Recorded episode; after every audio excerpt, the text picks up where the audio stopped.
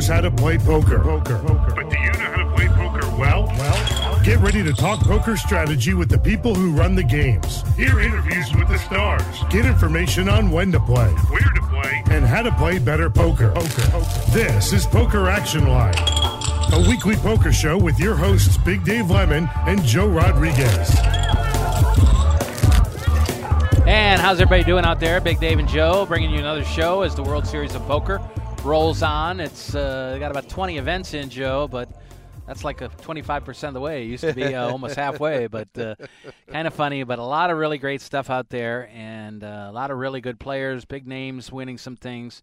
Some brand new players. Uh, they finished up the Big 50, which uh, had 28,300 plus, and certainly, uh, you know, that's going to go down in the history books. It's kind of a one-off tournament, Big 50. You know, Right. I don't think they're going to have a Big 51, but who knows what they might do. Well, but being that this was such a success, the way they structured this tournament and you know the, the, the days in it, it almost felt like a main event. yeah, absolutely. You know, and uh, really got the series kicked off I, I'd great. be shocked if they don't come back with something similar to this next year. To be honest with you. Well, a good friend of ours, uh, Aldrin Gomez, uh, told me about it maybe about a month ago and said, you know, everybody's talking about it. They're going to have these huge fields. They're talking about maybe 25,000 players. And I would kind of scoffed at it because the 4,800 was what the World Series of Poker said they could handle On- each day. But then again, without the reentries and, and, and you know and, and alternates. I want to look at the numbers real quick. There's 28,371 players, the most ever in any tournament in the World Series of Poker. The largest ever for a $500 price point buy-in was a 13.5 million dollar prize pool. Of which first place was First uh, place uh, actually was They uh, guaranteed a million, yeah, 1,150,000 plus. so that means they paid out a lot more going down the field. Right. Uh, 40 Because- 42,058th place was $750. I'm sorry, what was that again? Forty-two thousand fifty-eight. They paid forty-two hundred over forty-two hundred players, and the min cash was seven fifty. So if you got right, because they said if you made it through what was it, day two, you were getting something. You were already getting something. Yeah, they And I think the it end, must have been before the end of day two. Correct. Before, well, so they must have been before the day end two because how many how many went through on on day two D?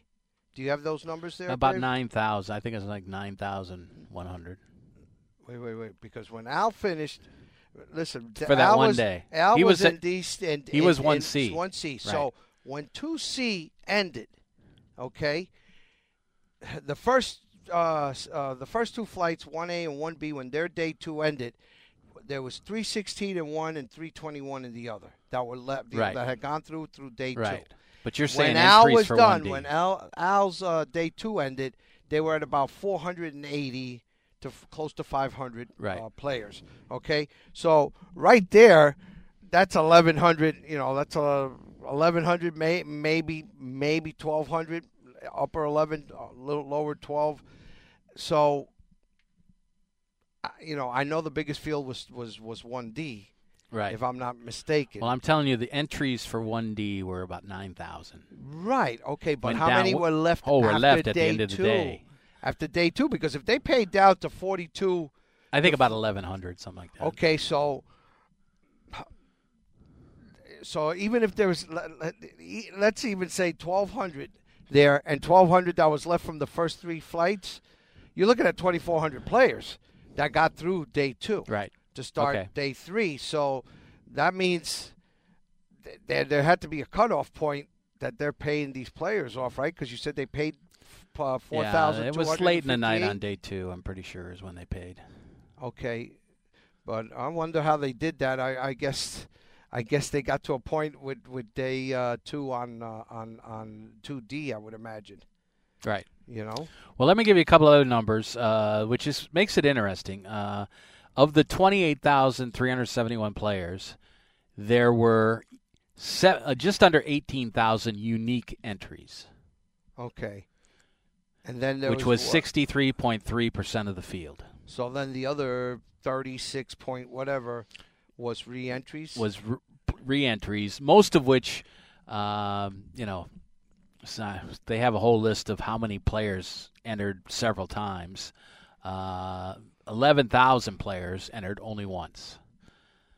Players entering twice was another 4,000.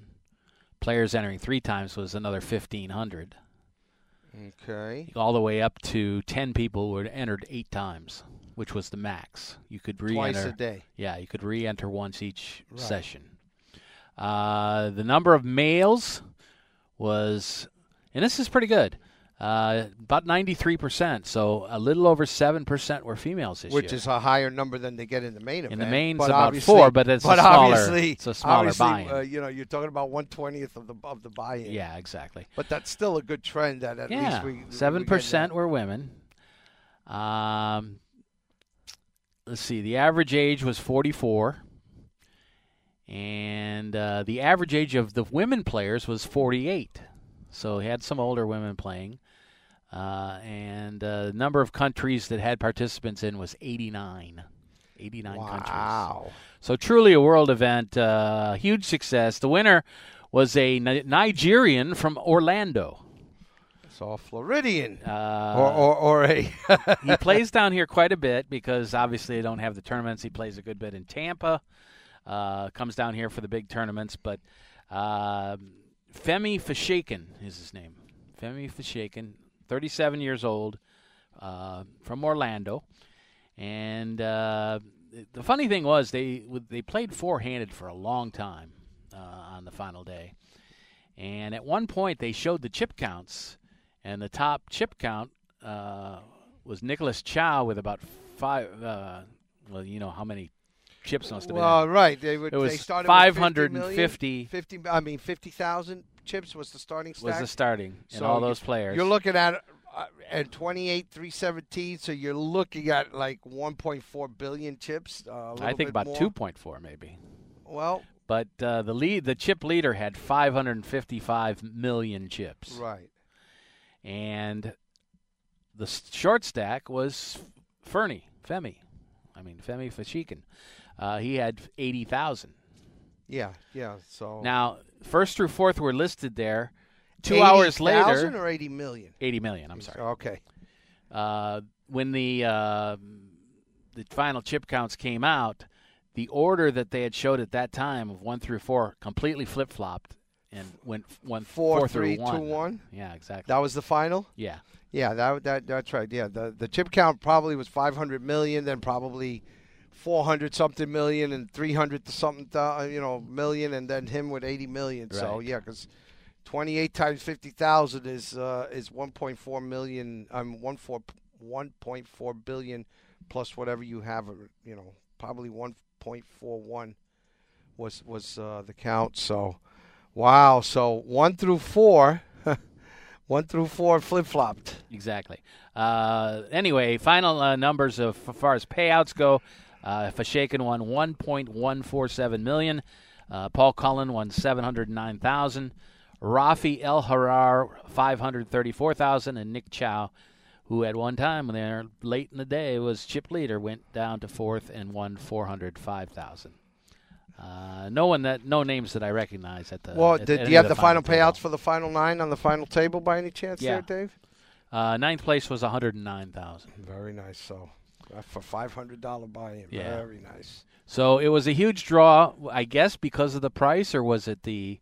Obviously, people didn't come to play because it was the 50th anniversary. That didn't mean much. No, but remember, it was a small price they brought point and this the big, and and the big they- guarantee. and a lot of the money was going into the prize pool. Remember, they weren't taking a rake from original entries. They only took a rake from the well, we said original entries was eighteen thousand and change, so another nine thousand and change. Let's just square it off to ten thousand, just for for argument's sake. right. is where they took whatever the house, whatever they were going to rake for. So, you know, that adds tremendous value to, to, to the prize pool.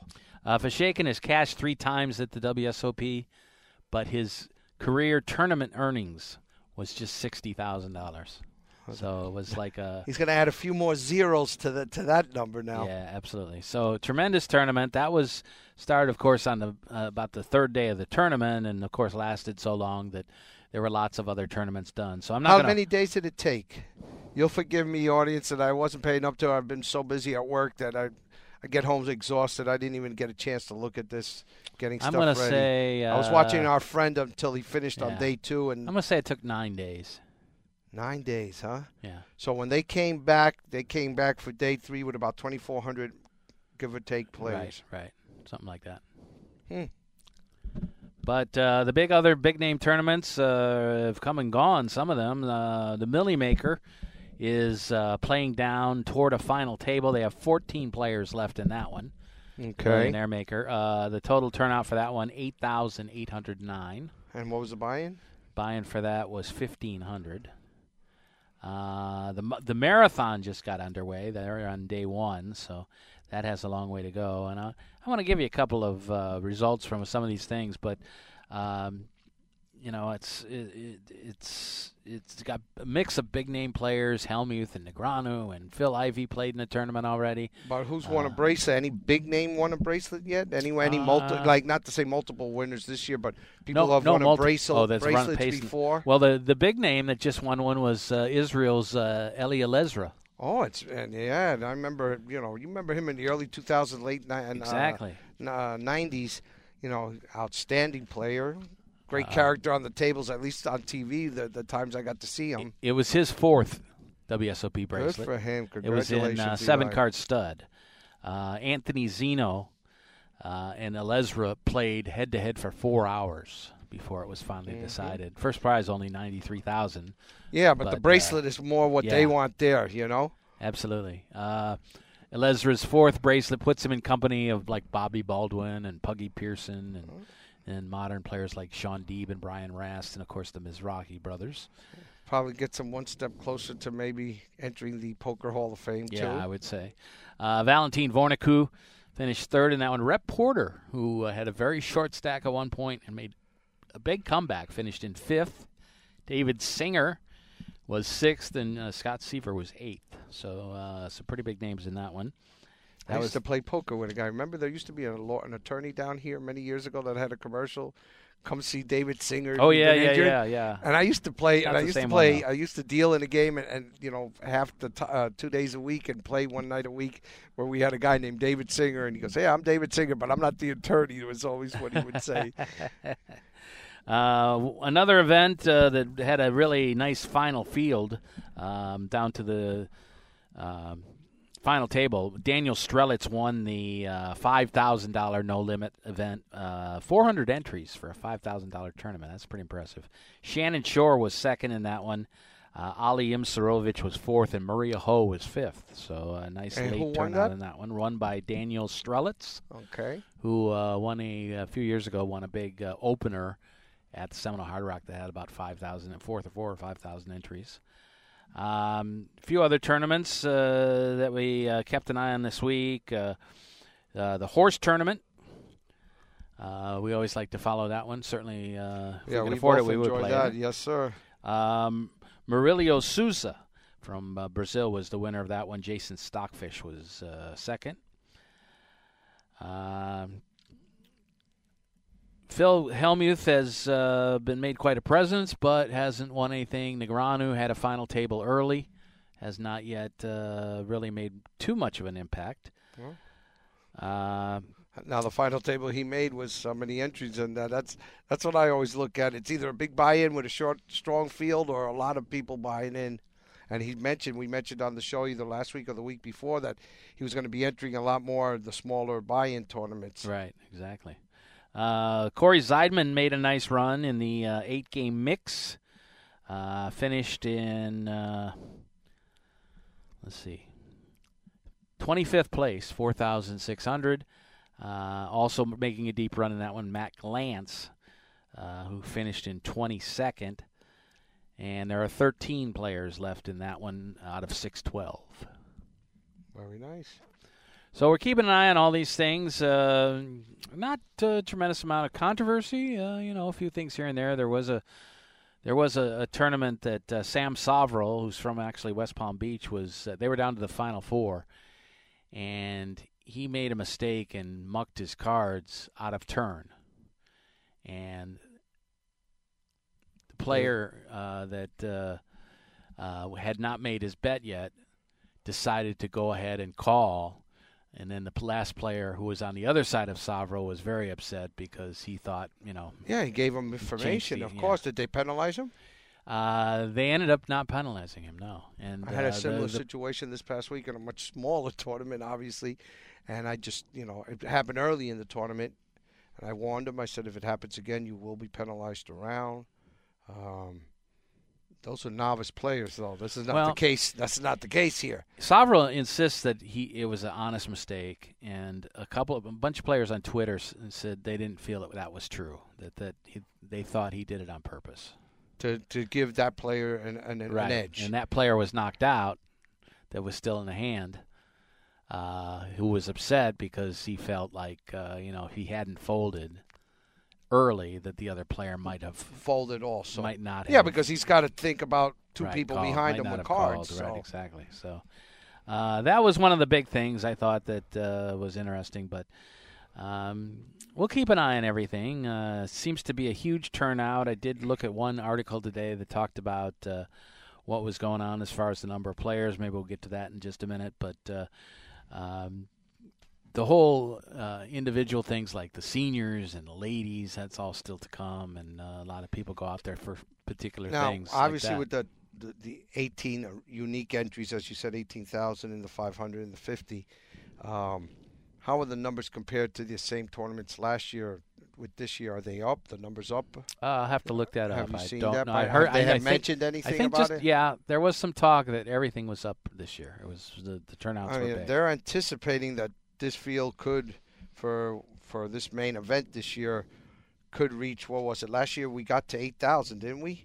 8,000 last year uh, for the main event, Yeah, and you know, no, it was just under eight thousand. It was about seventy seven hundred, I think. Was it that? Yeah. Okay, and um, you know, but they're thinking that that number could go up by ten percent. I guess is something like that. We were Well, that was the talk that if they could go up uh, by ten percent, that that would be the biggest tournament of all time.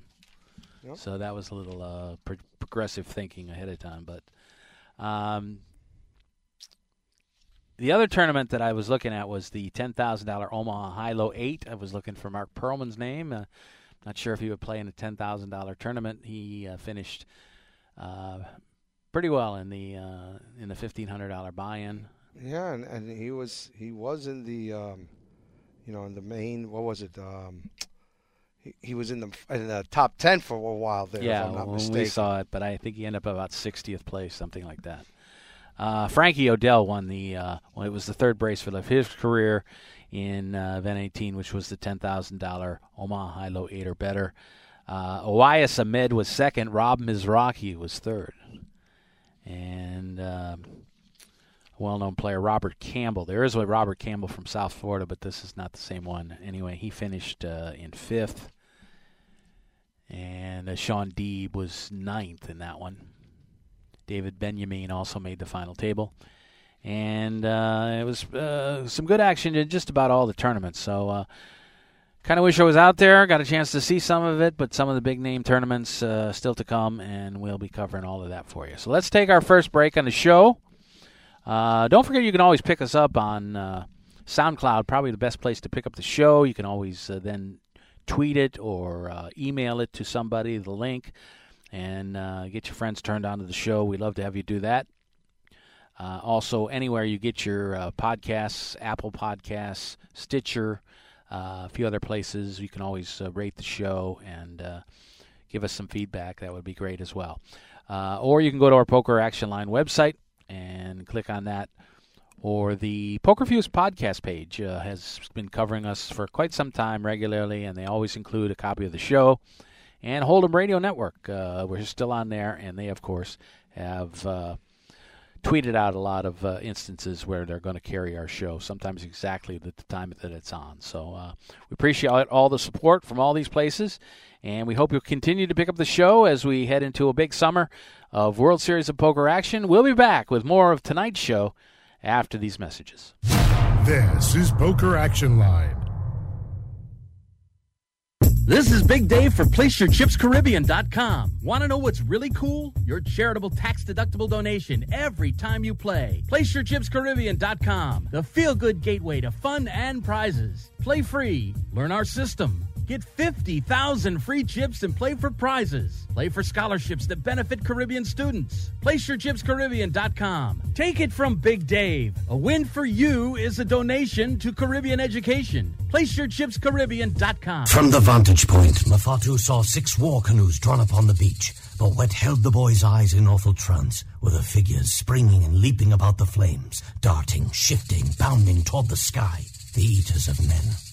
Cannibals.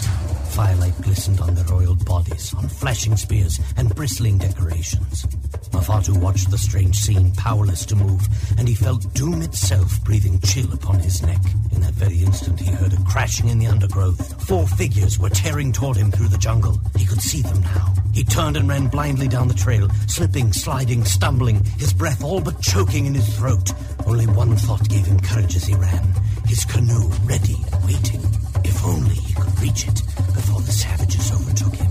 Explore new worlds. Find out what happens next by reading the book Call It Courage by Armstrong Sperry. For other great book ideas, visit literacy.gov. A message from the Library of Congress and the Ad Council.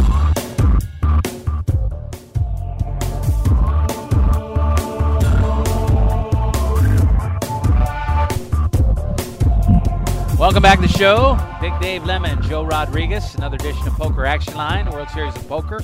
Uh, got underway late May. Uh, here we are on uh, doing the show on June 9th, but uh, or June 11th, I should say. Uh, so it's been a couple of weeks of action, but still five weeks to go. Yep. And uh, main event, of course, July the 3rd, 4th, and 5th out there. Uh, a lot of stuff heading in the World Series, uh, outside the World Series, of course, out in Vegas, and uh, you know it's hard to stay up with everything. Uh, but uh, our friends at uh, Up Magazine, that I do a column for, did put out in this current issue a whole list of tournaments in different places. So if you just pick that up, you can find out different things that might appeal to you, different price points and uh, you know you you got the big name events like Venetian Deep, Deep Stack. You got Aria events, uh, WPT 500 I think is coming up, and a lot of big things like that. But um, you know if if you don't want to just play the cash games at the World Series, you wanted to play some tournaments, but maybe can't afford a three thousand or five thousand dollar buy-in. There's a lot of other places you can go to town there. Uh, Joe, you've been out there a few times, obviously uh, over the years. Uh, poker rooms, what compares with, uh, say, like the Aria or something like that, as far as uh, how nice they are? In which way you're talking about down here? No, in Vegas. In Vegas, I mean, the like Bellagio. The Bellagio has a beautiful room. Um, the Venetian does. You know, obviously the Aria.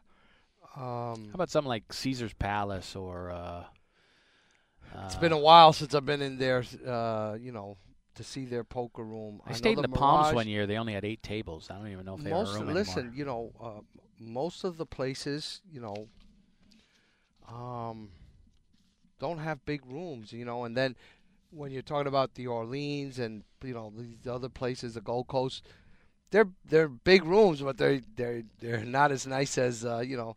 It's it's a regular poker room, you know. As far as I'm concerned, you know, for for poker players, I don't know if it really means anything. I, you know, for poker players, it's more about the, you know, the game, and and how the room runs the game. Right. You know, uh, I've had when I've you know many many years ago, when I'd go to Vegas on a yearly basis, I loved playing in some of the Orleans uh, tournaments that they had. They were well run.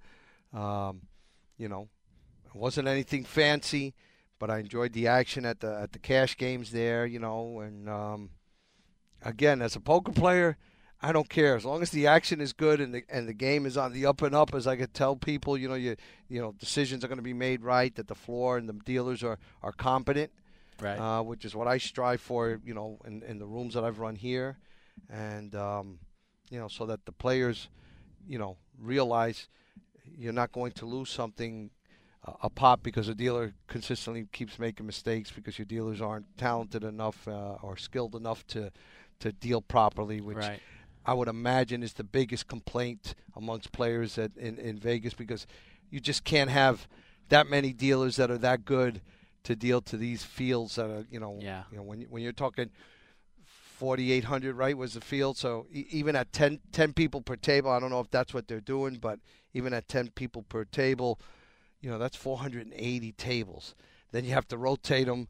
So that's, you know, the, you- you're going to need six, seven, 800 dealers just to run that tournament. Right. And then you've got all the other tournaments running. So, eh, you know, eh, just I- my I- I- experience tells me there is no way in the world that you're going to get that many good dealers. Yeah.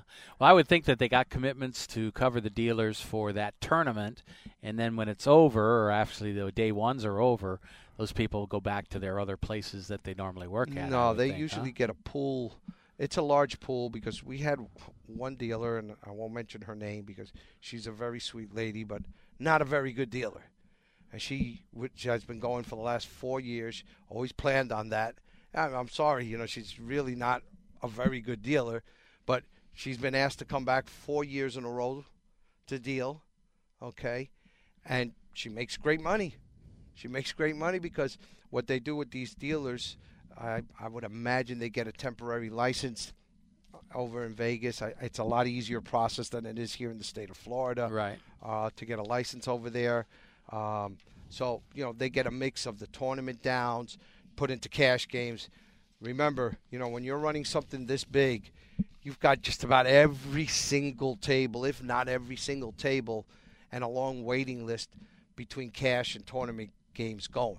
So you know you, you, the, house. This is like a nonstop thing, and you know you need people around the clock just about i would imagine the games are strong going into the morning because there's so many people out there and again think about it we we just talked about other big casinos running their tournaments that get a thousand or so into them they need dealers you know so I, you know we've spoken with uh, Stacy Matasow here who's you know was hooked up with the Mizrachi Brothers School and I Right. think now it's a training school for WSOP dealers and you know it, again you have to start th- this is a process that as soon as the main event comes to an end and the you know quote Eh, you know the the tournament ends i don't know if they're going to have another one after the main event like they did last year remember There'll be a few tournaments that start After after, the main event. After the main is But- underway. all right let's just assume the end of july end of july it's done right they ran Yeah. june july They're done, I and think, a- the and a day or two into May, right? Yeah. So you've now got just 10 months. Think about it. You've got less than 10 months now before it runs Plan again, again, yeah. to start getting commitments from everybody that that you need. And can only imagine kitchen staff, you know, wait staff, you know, you know, everything multiplies by X. And you need these people and you need to get commitments to make sure that you're able to provide the best service that you can to these players because that's your the biggest thing you mentioned at the beginning of the show no major complaints you know i'm sure the lines are but i guess people have gotten accustomed to that and people kind of blaming themselves knowing that the other people have been able to get in without waiting on those you know enormous lines like Right, al like right. our friend al said it took him less than half an hour to register but he did it at night i think we mentioned something like this on one Like of our one shows morning, last year said, like yeah. last year you know we I don't know if it was Bernard Lee or somebody on that that, that came on our show mentioned you should do that, pre-register, have everything there. If you if, if you do some of the things, you'll help your own experience there. If you leave this in the hands of these people, remember they're attending to thousands of people. So as much as you want to make everybody's experience as enjoyable as possible or as least stressful as possible in this case, if you don't help yourself, as the saying goes, help me help you, you know, you've got to do some of the things for me so that I can function and and try to attend to your needs as quickly as possible. Don't come at you know like, like you know can't leave in the middle of rush hour and expect to get home and uh, you know in 10 minutes if you know that the traffic's going to take you an hour and a half. And Right. same thing when you go to these casinos and you know the registration line. So why are you doing this at peak hours when you're going to be frustrated? I, I can't imagine playing poker after waiting three and a half hours on a line to register and then go play poker. You you you can't possibly be in the right frame of mind to play poker you know after a Yeah. three hour wait Yeah, for sure. Uh, one thing that just kind of occurred to me, a question. Uh, as someone who has run a room for many years, uh, and I know that things change over the years as far as Vegas goes, but Um, I noticed that uh, at Dania, uh, they might have a couple of tables going right now. It's really they're they're big regular games, uh, high money games that they were there on a once or twice a week. Those guys are all out there at Vegas. What is the effect that the World Series of Poker has on like the South Florida scene? Well, again, um, remember I had been out of this now for six, seven years, Right. And I did work for almost a year at Dania before I had health issues.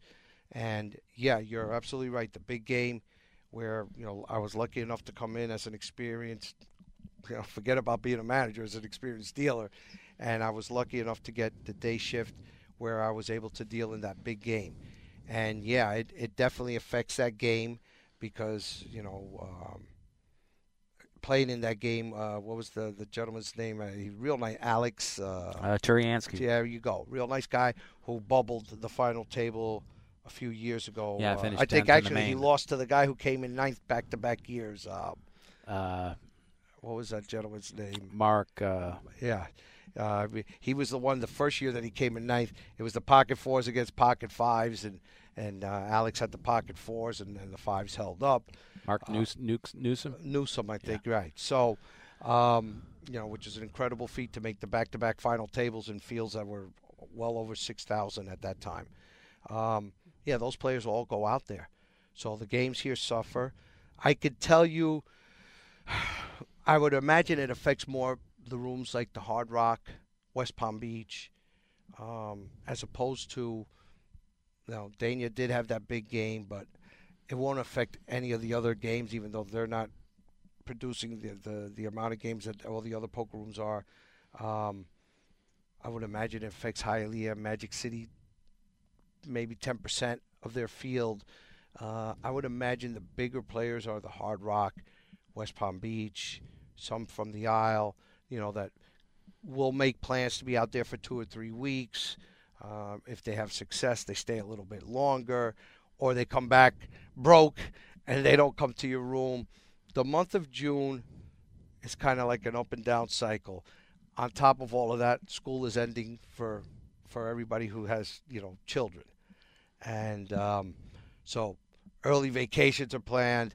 If you look at the Bravo system down here, Dave, the people, the rooms that use the Bravo system, you can look up and see how many tables are running at any time.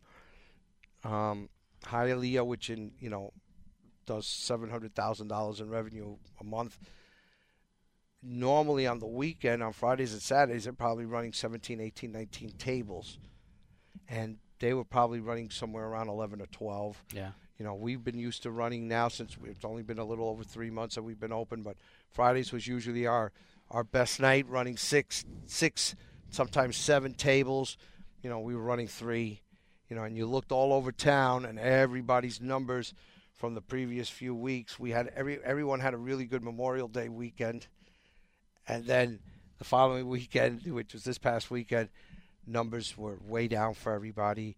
Um, again, I don't think it affects it as much as people think it does. It might affect it to your big games, but you know, small games, there's enough people to feed that in. You you know, you have people like Al Gomez, you know, who who will go to these games and will make plans like our friends Mark Perlman and um, Michael uh, Moed. Michael Moed and, and stuff like that. But they're out there for a week or two and they come back.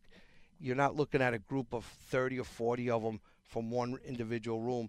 Outside, I would imagine of maybe the Hard Rock, and again, That go for seven weeks. it's very hard for seven weeks. Yeah. Because again, if you have a family, you know, God bless you if you're able to get away for seven weeks. You know, uh, if you're a married man, that the wife will will allow you to be away, and if if you have children, you can't bring your family with you because it's hard as hell to concentrate uh, after a while. Because look at how long these tournaments last. They're 12, usually 10 to 12 hour days, For- and if you survive to the end, which is what your goal is, you're going to be away for that amount of time.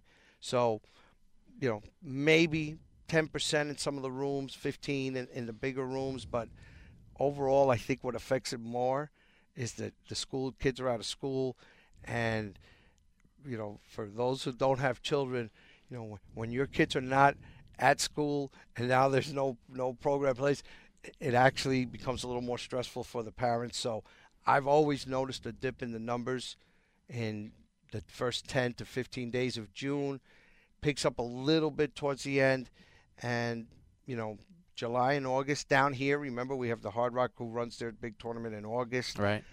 Brings a lot of players, you know, down to South Florida, and if you're lucky enough, some will trickle into your room.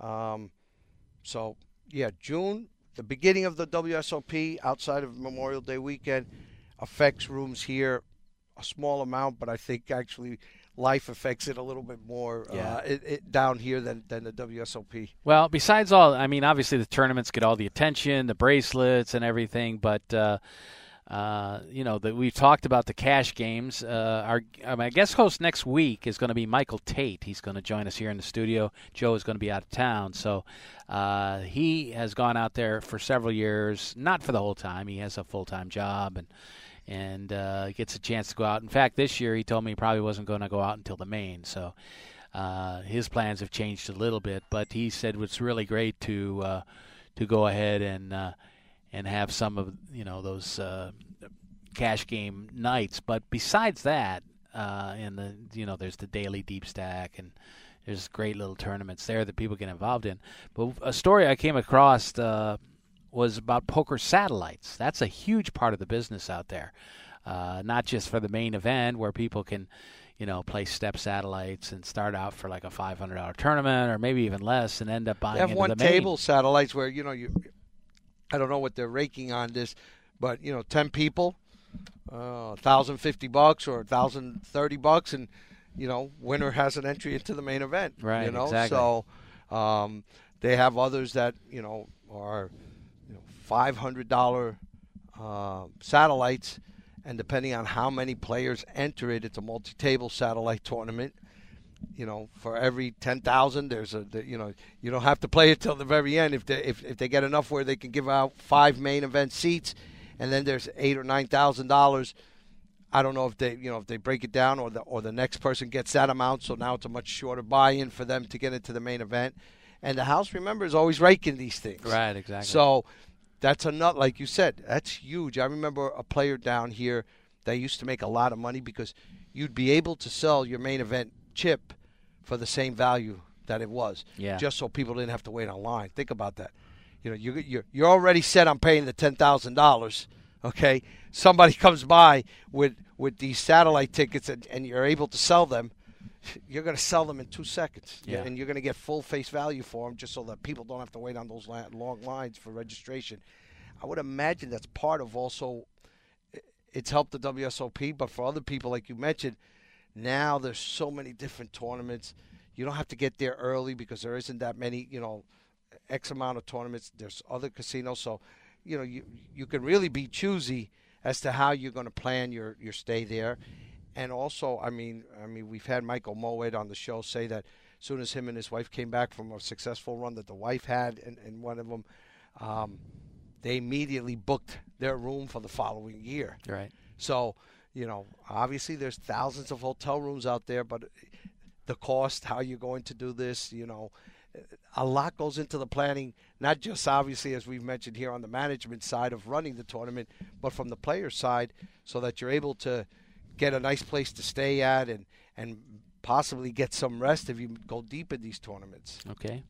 Um, the reason I brought up the satellites was there's a brand new book out uh, written by uh, Dara O'Kearney and Barry Carter called Poker Satellite Strategy. And there's a whole new difference of how to approach these things as opposed to regular tournaments, cash games, different things.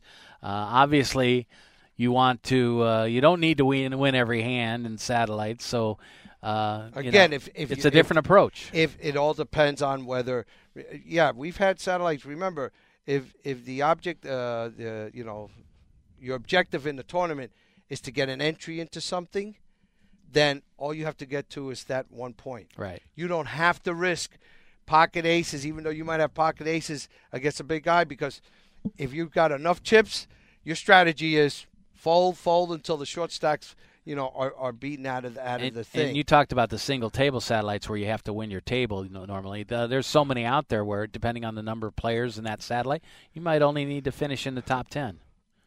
Exactly in the multi-table ones. Right. So once once the field is once they've closed off the tournament, they'll announce how many fields. So now your objective, if if they're giving out 10, 10 seats, your objective is not to win this tournament. Your objective is to be tenth. That's your objective. All I got to do is be tenth. I'm gonna get my. I want. I'm gonna get exactly what I wanted to get into that thing. So, you know, late in tournament strategy obviously changes depending on your chip position. The single table one is different. You know, if you're in a, in a satellite for, I mean, uh, in, a, in a single table tournament, top three get paid. So, you know, maybe sometimes you let them pay it out, and then you go, let me see if I can knock this guy out, but I'm already guaranteed money. No, if you let somebody get too strong on you, you know, now now you're going to have to go in with something else. So I, I would imagine the strategy that they sit there at single table uh, where only one person gets, you know, a ticket is to be a lot more aggressive Yeah, exactly. because otherwise otherwise you're not going to have enough chips to be able to go to battle once the blinds keep kicking up. Right. Well, it's something to keep in mind because uh, you know a lot of times you can win a couple of these satellites, or you qualify for the next round or the step, uh, and you don't have to come up with ten thousand. A lot of people might save up for a year Well, to come up with the ten thousand. Like I said, this gentleman, I know we're going back oof, early 2000s, late late ni- uh, 1990s. He used to go out there. He had no intention of playing in the main event, but he kept saying that the satellite players who were trying to get in for this were so bad that he'd show me his receipts. He goes, he'd win three, four, five. He had been doing this for many years. And I go, well, what do you? How much did you discount? He goes, what do you mean discount them? He goes, you just go to the line, and these people don't want to wait online. They're buying them for you for full face value. So he didn't want to play, but he was selling his tickets. So so when he won His one, when he got one of those, right? When he got one of those uh, back, he showed me one of them. I took a, a picture. It was like a ticket almost. Right. You know, it wasn't the the the, the Lammers that they do now. You know, we're going Right. back twenty something years. And he goes, you know, Joe, I'm getting ten. Well, I think they used to charge ten thousand three hundred back then. The three hundred now it's just an even ten thousand, or ten five, whatever it was. Um, he goes, I was getting full value. So if I won three or four of these, I was picking up thirty, forty thousand dollars for for you know a week and a half, two week stay in Vegas. He goes, you know, he goes, that's where he made his money. He didn't want to go. And remember, back then they were growing 200, 250 in the main event. He goes, listen, this thing's going to take, you know, three, four days. I don't have time for that tournament like this. A satellite is one day. And, you know, for him, that, that time frame for him was, he goes, for a six, seven year period, anywhere between thirty and $60,000 that he'd pick up in, in satellites there because he'd sell the ticket. Exactly. So he goes, there's a lot. He always used to tell me there's a lot of ways to make money over there. And he goes, and, and a lot of people are making money, and not one of them is entering tournaments. Yeah, exactly. Uh, well, let's take another break uh, on the show. I do want to give you the results. Uh, we were at the final table of the World uh, uh, the World Poker Tour uh, Tournament of Champions, uh, and I want to give you the results of that one. Also, a couple other events that are going on now that I've been keeping an eye on. Uh, I mentioned the deep run by uh, Corey Zeidman, Mark Perlman, Al Gomez. A lot of our good friends are out there, and uh, they're picking up a nice, uh, some nice change here and there. I, I don't see anybody just tearing it up from our group, uh, people that we know regular, but. Uh, uh, There's still a lot more tournaments yeah, to a lot way to go. We're we're like invent uh, 21 right now is down to the final table, and uh, we're keeping an eye on that one. That one's on Poker Go today, by the way. I watched a little bit of that this afternoon, and the final table, uh, Paul Volpe was the first one knocked out from the final table, and the chip leader going into the final table was uh, former Survivor contestant uh, Jean Robert Bellande. We haven't heard his name in a while Yeah. in the poker world. Yeah, he was uh, he was in, but he is out now, and there are four players left. Uh, chip leader is Jim Bechtel. Uh, second is Prahlad Friedman, uh, another name we haven't heard much lately. Darren Elias, who is uh, one of the champions of the World Poker Tour several times over, is in third, and Vince Musso, Musso is fourth. So they are playing down toward a bracelet there. Out of 91 players, they're down to the final four. But let's take this break on the show. When we come back, we'll look at a couple other things and uh, finish things up on tonight's program. We appreciate you being with us, and we'll be back after these messages here on the Poker Action Line. This is Poker Action Line.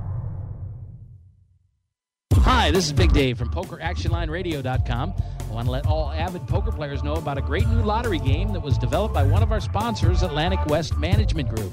This game is now available worldwide on the internet and will be served as Place Your Chips Caribbean and operated on the internet as an international lottery by Atlantic West.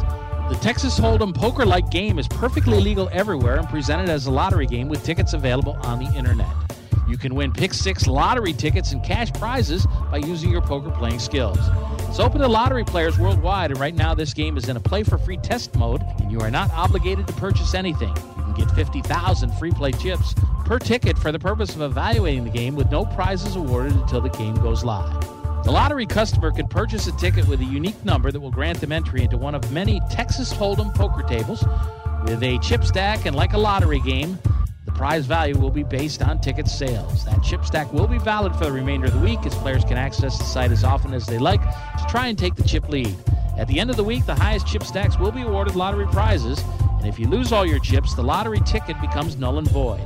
As with regular lottery games, you can purchase as many entries as you like. However, each ticket stands on its own merit, and much like the regular lottery, results of multiple tickets cannot be combined toward a prize. The name of this game is Place Your Chips Caribbean, you can access a live demonstration of the game right now at www.placeyourchipscaribbean.com. We believe that when it goes live soon, there will be a heavy demand for this game, as most lottery players would much rather have some say in the outcome of their lottery result. Their odds of winning are greatly improved if they're able to utilize their playing skills in order to increase their chances of winning. I hope that you will try the Play for Free demonstration and hope that you will join us when the Play for Real game becomes available later this year.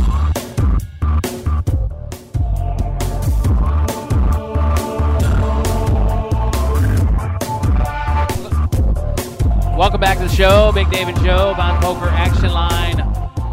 And uh, one of the tournaments that we were covering last week, and uh, this is something I brought up about uh, the WPT, is they, they went to these uh, delayed final tables, and they schedule them right in the first week of the World Series of Poker. Now, obviously, there's a lot of people out there, and you know they can people can come by the HyperX uh, Esports Arena at the Luxor and watch some of that, but – uh, as far as publicity goes in the poker coverage world, it's kind of shoved to the back burner. Was it? Was well, it, was it a good uh, choice or no? Well, we kind of heard about it. About what? Remember they did what one from other casinos that they did the final table, like four about a month earlier. Yeah, and it, that got a lot of publicity. Yeah, that was the, that got that a lot was, of play. Uh, you know, the they, first, they, they, the first set of three. Right. So you know, including the Borgata. They they didn't have it. They didn't have to uh, you know have this competition.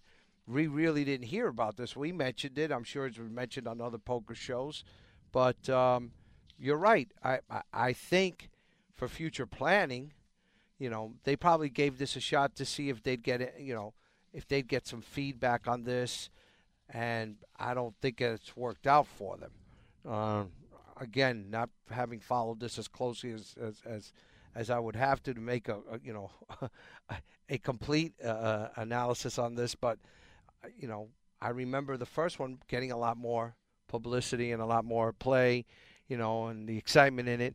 And obviously, I think they scheduled this right at the beginning of, of the WSOP because obviously you have the the employees tournament, and they probably thought that they would get this, but you know when you're when you're when, you're up against the big dog, I don't I, I don't care if you're just in the grooming stage. Everybody's there to see the big dog in the show, and maybe next year might be better to plan it maybe the week before the WSOP starts, so that you get that excitement that's leading up to the WSOP, but they're not quite there yet. And maybe maybe the, the the main focus is on on your product. Yeah, exactly. Now, Dave, I wanted to ask you something real quick because we've always talked about some of these people, and I know you've been out there at the beginning of the World Series of Poker. You know, when you went out there, I know you got some great interviews, and you've always mentioned on some of the people here. Was it easier for you to get interviews out there than it's been here at the Hard Rock when some of the tournaments, yes. or is it similar? Yeah, no, it was. It's it. There's just so many players. There's so many tournaments going on at the same time that break at different times, so you can walk around and get people uh, on breaks and stuff like that. So I, I found it to be a lot easier out there at the WSOP. Yeah, yeah. people were more open to to right. that because so many things going on, huh? Yeah, that was pretty much the way it went.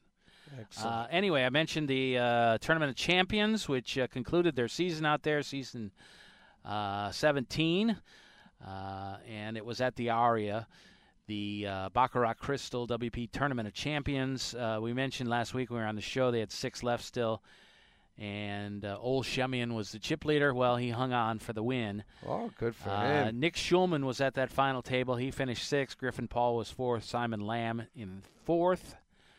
Uh, Ryan Tosoc in third, and it was Tony Dunst who went head to head with Schemion for the bracelets, or not the bracelet, but uh, get his name on the Tournament of Champions Cup. And uh, the players that won during the season all got a buy-in into the event. They actually took the money out of their prize money, but uh, the fifteen thousand. Uh, any previous season WPT champ could enter for fifteen thousand, and there was one hundred grand added to the prize pool and a lot of sponsored prizes. So they had seventy six players in this one, and the prize pool was just under one point three million. Schemion was the winner, cashing for four hundred forty thousand. And in second, Tony Dunst won 250. So obviously, he didn't do the uh, TV for that. and I checked it out. It was uh, Vince kind of doing the play-by-play and doing the color commentary was Maria Ho. So uh, I'm sure she was happy to get a chance at that. Um, but that will be, of course, later in the season on season 17, so which is underway with a lot of broadcasts and that sort of thing. Uh, that is another uh, event that kind of concludes the season for them. So they will uh, be off for probably several weeks until uh, some of their international events kick underway. Uh, I did mention that uh, that seven lowball, which was a pretty interesting show. one of the things that bothered me a little bit was I was hoping, you know, I have Poker Go yearly subscription and uh, they were supposed to carry a lot of the final tables, but they came into some kind of agreement the WSOP did with CBS Sports uh, uh, Access, which is their uh, streaming service, and they got like a majority of the tournaments. So I'll go to Poker Go to look at a, at a final table, and it'll say blacked out in your area because that's uh, CBS is doing that. So. Mm. I don't know what to say. Well, that. yeah, that's a shame. I'm, I'm, sure CBS offered a lot more money. Anyway, we need to take one quick last break on the program, and uh, then we'll finish things up when we return. You're listening to Poker Action Line. Check us out, and uh, you can always drop us a line. Big Dave Lem at uh, actually Big Dave at PokerActionLine.com is the email. Big Dave at PokerActionLine.com. So if you have any suggestions or thoughts, or would like to have a guest on the show that we can pursue, uh, please do so. We'll be back to finish things up when we return. Poker Action Line, we'll be right back. This is Poker Action Line. Hi, this is Big Dave from PokerActionLineRadio.com. I want to let all avid poker players know about a great new lottery game that was developed by one of our sponsors, Atlantic West Management Group. This game is now available worldwide on the internet and will be served as Place Your Chips Caribbean and operated on the internet as an international lottery by Atlantic West. The Texas Hold'em poker like game is perfectly legal everywhere and presented as a lottery game with tickets available on the internet. You can win Pick Six lottery tickets and cash prizes by using your poker playing skills. It's open to lottery players worldwide, and right now this game is in a play for free test mode, and you are not obligated to purchase anything. You can get 50,000 free play chips per ticket for the purpose of evaluating the game with no prizes awarded until the game goes live. The lottery customer can purchase a ticket with a unique number that will grant them entry into one of many Texas Hold'em poker tables with a chip stack and like a lottery game. Prize value will be based on ticket sales. That chip stack will be valid for the remainder of the week as players can access the site as often as they like to try and take the chip lead. At the end of the week, the highest chip stacks will be awarded lottery prizes, and if you lose all your chips, the lottery ticket becomes null and void. As with regular lottery games, you can purchase as many entries as you like. However, each ticket stands on its own merit, and much like the regular lottery, results of multiple tickets cannot be combined toward a prize. The name of this game is Place Your Chips Caribbean. You can access a live demonstration of the game right now at www.placeyourchipscaribbean.com. We believe that when it goes live soon, there will be a heavy demand for this game, as most lottery players would much rather have some say in the outcome of their lottery result. Their odds of winning are greatly improved if they're able to utilize their playing skills in order to increase their chances of winning. I hope that you will try the Play for Free demonstration and hope that you will join us when the Play for Real game becomes available later this year.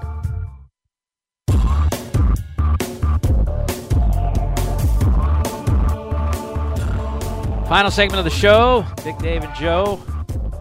Uh, a lot of players uh, still entering. They're still on day one of the $10,000 horse event. Joe has been mentioning some of the big names that were playing. Uh, a lot of guys just showing up here. Yeah, of course, they, uh, they said they've unbelievable amount, and they're on level three.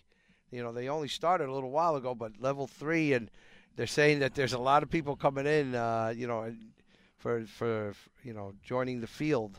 uh, Anthony Zinno back in, Mike Matusow, uh, Max Pescatori, uh, big group of players, and uh, a few guys that have uh, already won a bracelet. Scott uh, Clements uh, won a bracelet earlier in this series. He is in the tournament now as well. And uh, guys like David Benjamin, um, Brock Parker, Corey Zeidman is playing as well. We uh, keep an eye on Corey. He has been on the show with us many times. He's from Coral Springs down here. And uh, John Monette, a great uh, Chip Jett, Yeah. uh, David ODB Baker. Lane Flack. Yep. Uh, John Monette is a great uh, mixed game player. So this is the uh, horse tournament, and uh, Corey's really an expert at uh, seven card stud, uh, especially high low, but both regular stud and, and high low. Is a good player. So um, I guess you know there's guys that uh, specialize in certain events, and they might just kind of fold a lot of maybe like the Razz around. I've seen players in tournaments do that. The where they- problem is once you get to a certain level, the blinds, it, it's almost like a no limit game. You know, because even though you're raising in a structured uh, format, you know, you, you, you reach a certain point where it, it's really no longer just a limit game. It's almost playing like if you're going to decide to play one of these games, obviously later on in the tournament, you know, once you get up a, a bunch of levels, you know, if you take a stand on one of them, you know, it, it, it's almost like you're you, you better hit something because the betting structure is just so loud. I mean, so high, and then when you have to ante, and I don't know how they're doing it in these uh, mixed games, um, you know, because obviously they're doing to the big blind ante now, but either way, you know. The, the horse tournaments that I love because Razz was my favorite of all of them, and I also enjoyed playing seven card and seven high high low. Uh, I enjoyed Hold'em, uh, a lot harder in limit to, to protect your hand. And Omaha was always the one that I would try to stay away from as much as I could right. because that was the game that for some reason I haven't been able. Forget about mastering. I'm not. I, I don't know how to play some of these hands because I have folded hands when I'm going. How could these people have bet these hands? And so, obviously, I haven't played enough of Omaha high low to to to feel comfortable. Even though I have won some horse tournaments. Well, a lot of other big name players have chose to go the other way and play in a one thousand dollar Hold'em tournament uh, that started this morning there in level eight of that one. Phil Hellmuth is still playing there. Uh, Jeff Madsen, uh, Barry Greenstein, Kristen Bicknell, some of the big names uh, that are playing there. They just went on their dinner break out there for that one. So. Uh, Wonder if Hellmuth has. Uh, we mentioned him last week that he did get a little upset, but uh, hasn't made a lot of uh, dramatic entrances like he has in the past to show Yeah. off a little bit. Now that he's on uh, uh, the WPT as the uh, Raw Deal host for that, Yeah, they probably said, "Listen, calm, calm, Calm down, down. a little bit," you know. Uh, I've seen a lot of tweets from uh, Jennifer Tilly.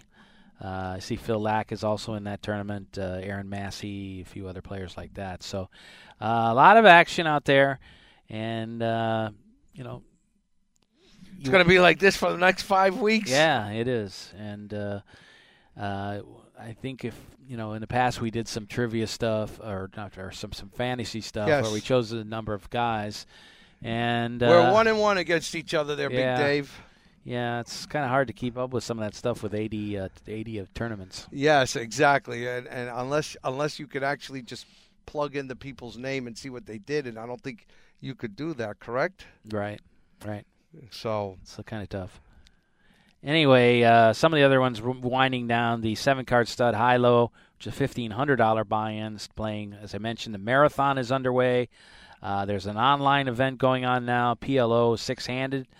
Uh, there's also a six hundred dollar buy in PLO deep stack event uh, going on. So these are all underway right now and uh, playing down uh, some in the later stages of the event. So um, the no limit uh, deuce low ball, catch a little bit of that on Poker Go. Saw some interesting play in that. I I I don't have hardly ever played that game. Uh, played deuce seven triple draw with three draws, but this is one where you only get one draw.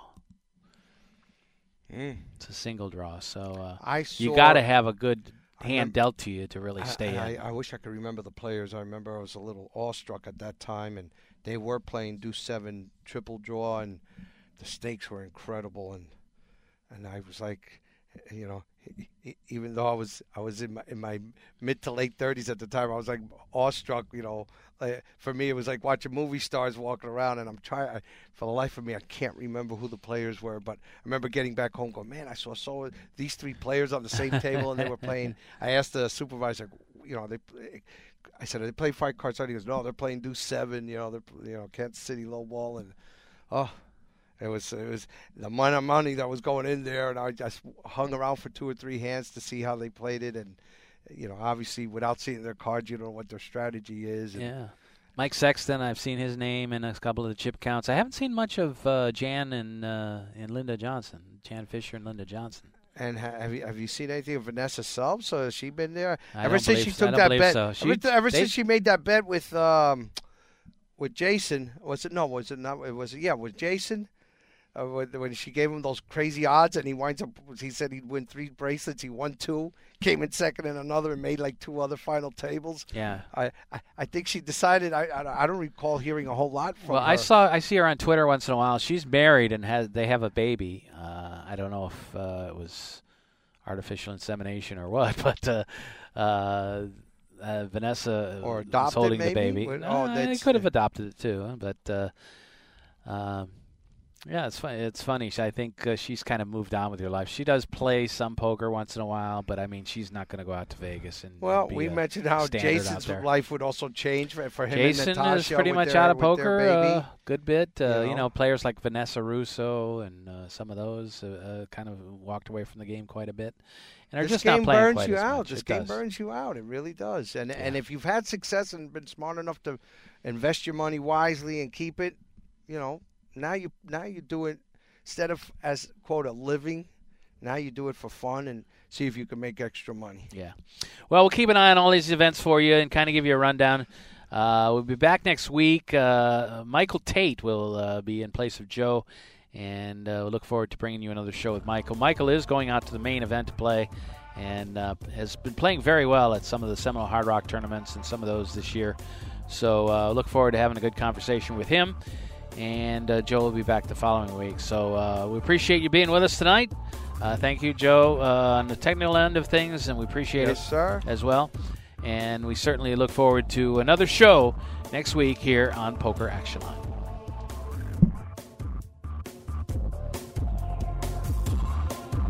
The views and opinions of the hosts, guests, or callers are not necessarily those of the station, its owners, advertisers, or agencies. Supreme.